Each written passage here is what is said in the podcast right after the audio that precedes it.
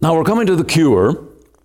Um, thankfully, uh, while all of this is difficult and all of this is very searching, uh, that the gospel is really God's cure for our hearts.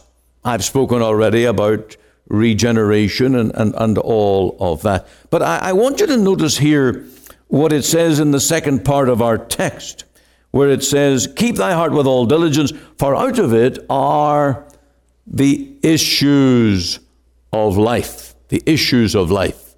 It will be the real you. It will be the real person.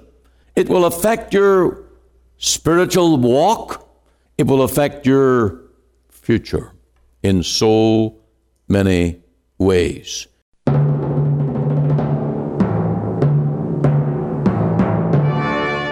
Welcome to Let the Bible Speak. This is Ian Goligher, pastor of our free Presbyterian Church here in Cloverdale.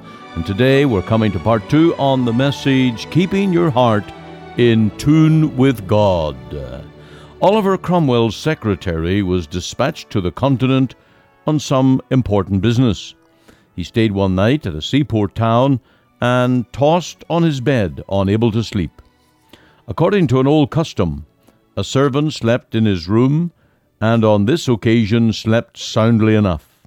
The secretary at length awakened the man, who asked how it was that his master could not rest. I am so afraid something will go wrong with the embassage, was the reply. Master, said the valet, may I ask a question or two? To be sure. Did God rule the world before we were born? Most assuredly he did.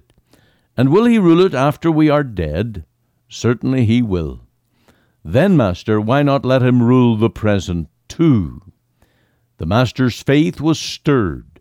Peace was the result, and in a few minutes both he and his servant were in sound sleep. What a great tonic for insomnia. Just to recognize that God is in control and he is ruling the world. Now our text today for the message is based on Proverbs 4:23. Keep thy heart with all diligence, for out of it are the issues of life. Every detail and indeed every blessing will come to you through the state of your heart. You cannot walk with God without a right heart. And so stay tuned as we go now to our pulpit ministry to let the Bible speak.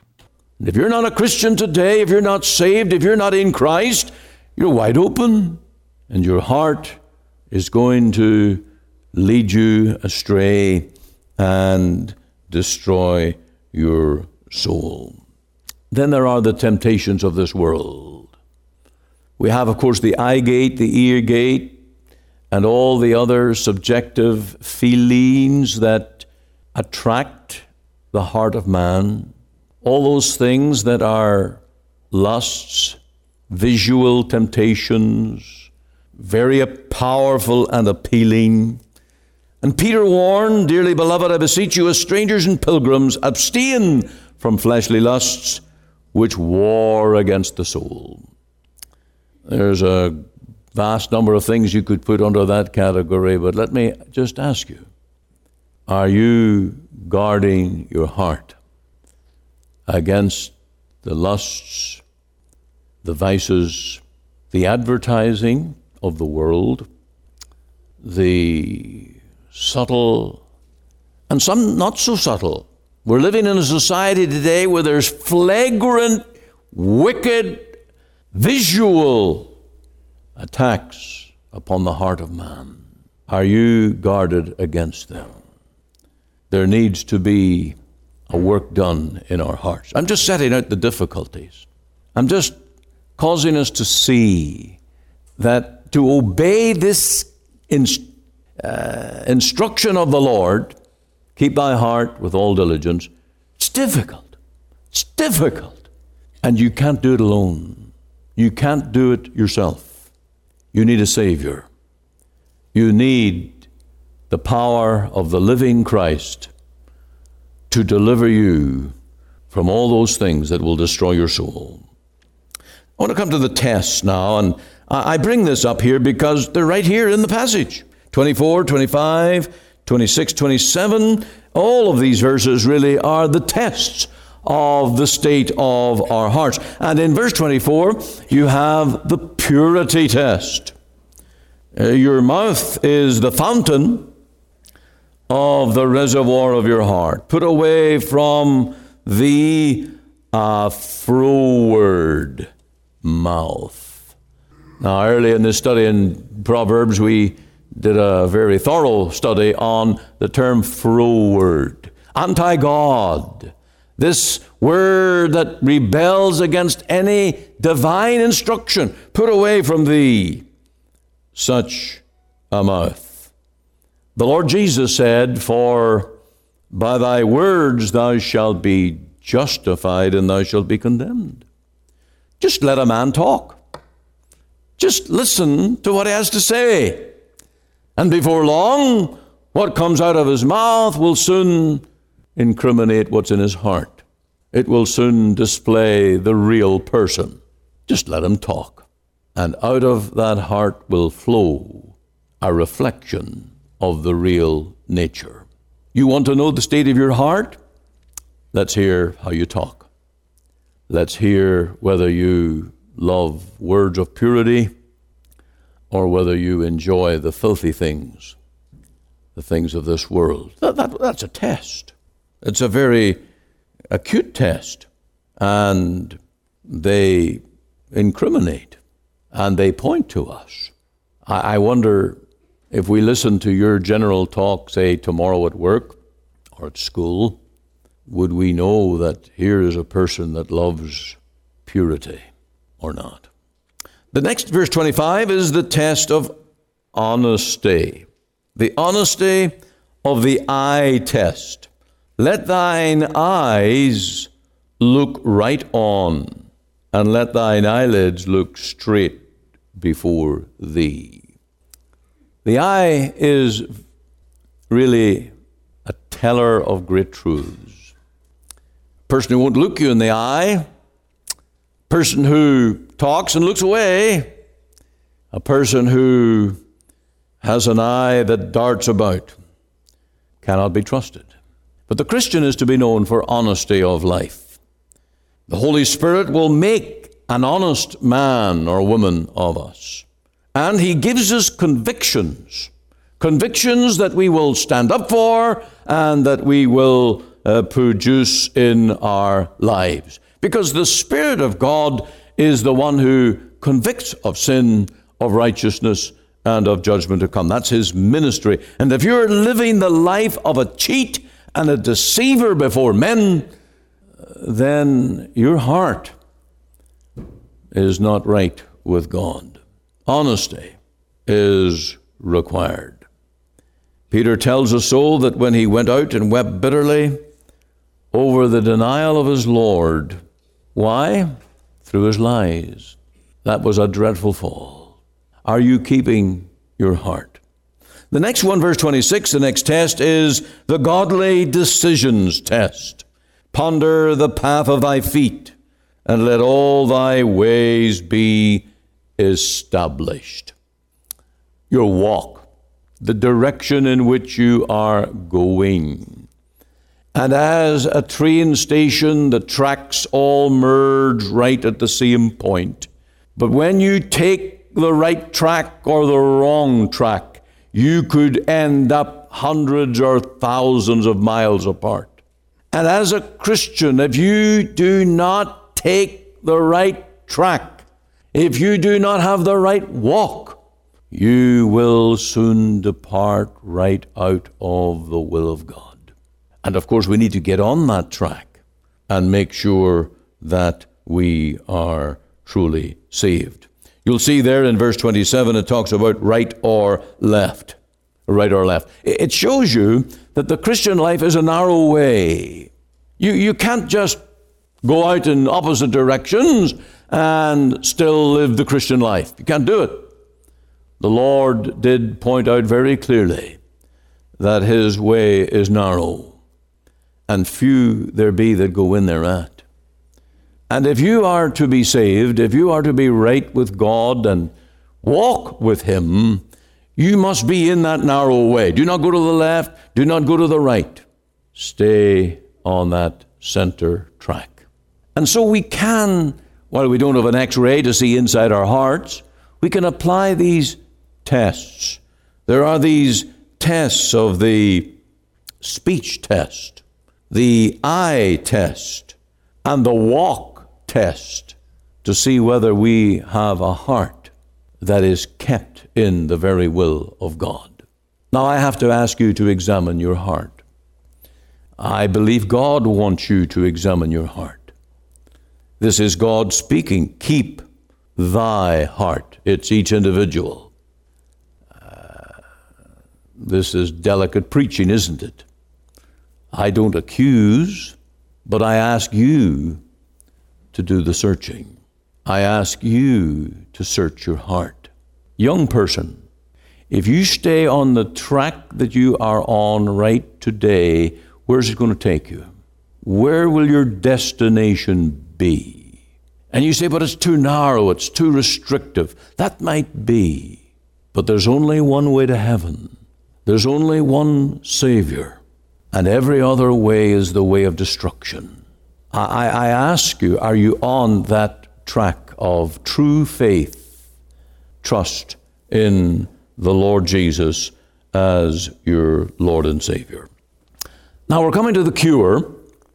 Um, thankfully, uh, while all of this is difficult and all of this is very searching, uh, that the gospel is really God's cure for our hearts. I've spoken already about regeneration and, and, and all of that. But I, I want you to notice here what it says in the second part of our text, where it says, Keep thy heart with all diligence, for out of it are the issues of life. The issues of life. It will be the real you, it will be the real person. It will affect your spiritual walk, it will affect your future in so many ways. And you need to be very careful. Now, what are these cures? The cure, first of all, has to be to be born again, to have a new heart. And I have to come back to that because every other fix, and this is where the gospel differs from psychology and, and general secular counseling and humanism and every other professional advice that you might seek. Anything that is short of the new birth, of the instilling of a new nature within your heart, cannot make you right with God. In fact, they will be subterfuges, they will be deceits and devices that will corrupt you even further. Because remember what Jeremiah said that the heart of man is deceitful above all things and wicked.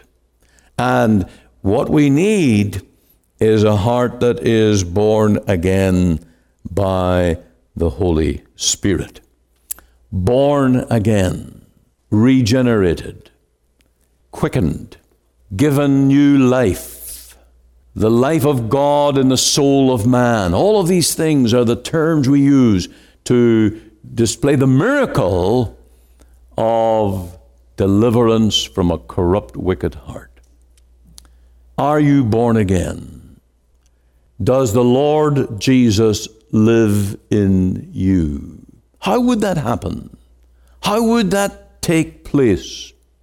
Well, to as many as receive him, to them gives he the power to be the sons of God, to as many as believe on his name. So there has to be the receiving and the believing that go hand in hand, and you become children of God. Has that happened in your life? Have you personally called on the Lord that you might have his life living within your heart. The second cure is that our hearts need to be pardoned by the blood of the Lord Jesus. On the judgment day, when God looks at hearts, He is not going to be inspecting just the past, the deeds, the words. He, what is He looking for? Well, as on the Passover night, when the angel of death visited every home, including the Israelites, the angel was looking for the blood mark on the doorpost.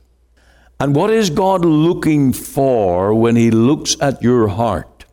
He's looking for blood, the blood of Jesus marked on your heart. And the promise is when I see the blood, I will pass over you.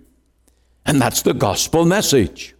The answer for our hearts, which by nature are wicked, which are prone to be tempted, which we are inclined to follow, the answer is to have our hearts cleansed, marked by the precious blood of the Lord Jesus. Now, tonight, I'm going to be preaching on Dr. T.T. Shields and his preaching. Now, I, am being very careful in this series that I don't glorify men. I don't want to do that. I have no interest in doing that. But I do want to look at the ministry that God gave them. And I want to look at the preaching that God blessed. And I have this amazing story of how Dr. Shields defied, and he was very good at defining, a bit like Martyn Lloyd-Jones. How many people have read uh, the sermons of Martyn Lloyd-Jones? Not enough people. Everybody should read the writings of Martyn Lloyd-Jones. Martyn Lloyd-Jones can take the most difficult doctrine and make it bite size. Dr. Shields could do the same. Dr. Shields was called the Canadian Spurgeon, but I think he is he is sort of where somewhere between the, the, the Spurgeon of Canada and the Martyn Lloyd-Jones of Canada. And then when it comes to defending the faith, I'll call him the Dr. Ian Paisley of Canada. He had all of those things combined. But he had this gift of defining doctrine and then illustrating it. And tonight I'm just chomping at the bit to get telling this great story of how he illustrated the difference between pardon and justification. Now, I can't tell it now because that would just blow my whole sermon tonight. Can't do it now. But it is the pardoning power of Jesus' blood that makes you right with God. Pardoned, pardoned. That is the most wonderful thing that can ever happen to a sinner. I'm pardoned. I'm washed. I'm forgiven. And that becomes our peace with God. And linked to that is justification. Then also, you need applied to your heart the snow white righteousness of the Lord Jesus. And that is imputed to your life. Now, where does this snow white righteousness comes from? It comes from the perfect living of the Lord Jesus. All the works that he did as man on earth, representing us in our place, all his good deeds, all his perfections and obedience all that the Lord Jesus attained and accomplished in his life on earth is now wound up in this great provision of a snow white righteousness, a garment of perfect clothing that the Lord Jesus gives to everyone that believes on his name. And we are made righteous in God's sight. There's the answer to the keeping of our hearts. Because the gospel is not just about emptying us and clearing away our sins. it is also to give to us personally a positive perfection in the sight of God. And thereby we are made fit for the kingdom of God. The Lord Jesus told the great story of the wedding garment.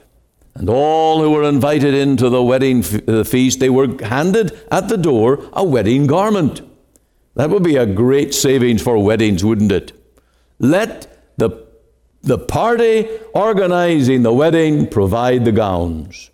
And every guest doesn't have to go shopping, doesn't have to, what will I wear? What is she wearing? What is he wearing? No worries. The garment is provided at the door. But at that particular wedding, there was one person who refused to put on the garment. And when they sat down, it wasn't long until he was found out and noticed and kicked out, put right out of the wedding feast, because he did not have on the garment, the wedding garment. It's a wonderful picture of the white righteousness that the Lord Jesus provides. He doesn't ask you to work it up. He doesn't ask you to buy it. He doesn't ask you to provide it. It is given to you as a gift, but you must put it on. And if you are convinced today, as this verse would tell us, that your heart by nature is sinful, rebellious, wicked, blackened by sin, and now you would dare refuse the garment of righteousness which Jesus provides, you say, Oh, I don't need that. And you, in your uh, in the terminology we have here in Proverbs, in your frowardness, in your pride, boasting in your own goodness, you try to enter in and enjoy the feast, you are kicked out. You are rejected because you reject the white righteousness of the Lord Jesus. This is a glorious gospel. This is good news to sinners. This is the remedy, the cure which the Lord Jesus provides to every one of us. And I close with this text For if our hearts condemn us, God is greater than our hearts. Beloved, if our heart condemn us not, then have we confidence toward God. That's the, the conclusion of the gospel message. Your heart is treacherous. We have learned that. But it's also a witness that you need to be saved because it tells you immediately whether it is by your speech, by your eye, or your walk, that you need to be saved. And I pray today that your heart will cry out and say, Lord, I need to be saved. I cannot go on this track anymore. I cannot allow the enemy in to destroy me. I must be saved. And praise God, He will. And I invite you to trust the Savior today. While others go, stay seated, and I can talk with you. We can pray together. I can help you, I trust. Can't save you, can't do a thing to save your soul but I can bring you to the Bible verses that you can plead and call on the Lord to save you. Will you do that today? Someone here that needs to be saved. Let me see your eyes.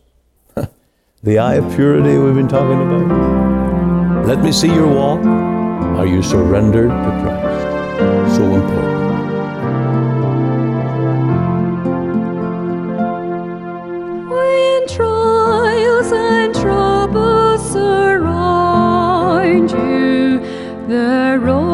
seems eternally long. Your life seems a meaningless, wasted way, and everything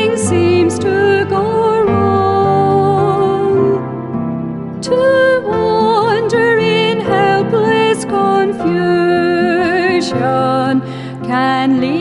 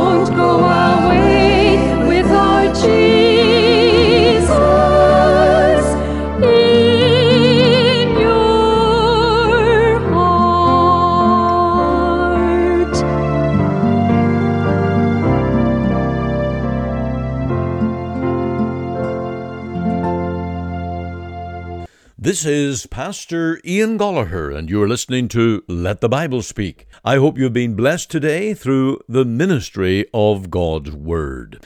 I'd also be delighted to talk with you. My personal phone number is 604 897 2040. Please call to let me know that you're listening, and we can open the Bible and pray together. For all the information about our radio ministry in Canada and our churches in Buffalo, Scarborough, Port Hope, and Barrie, please go to ltbs.ca. If you have been blessed today, please kindly consider helping us to cover the cost of airtime. Your gift, large or small, will make the difference. You can donate online at ltbs.ca or by mail. Our mailing address is LTBS 18790, 58 Avenue, Surrey, BC, V3S 1M6. My phone number again is 604 897 2040. And remember to join us again at this time next week on this station as we let the Bible speak.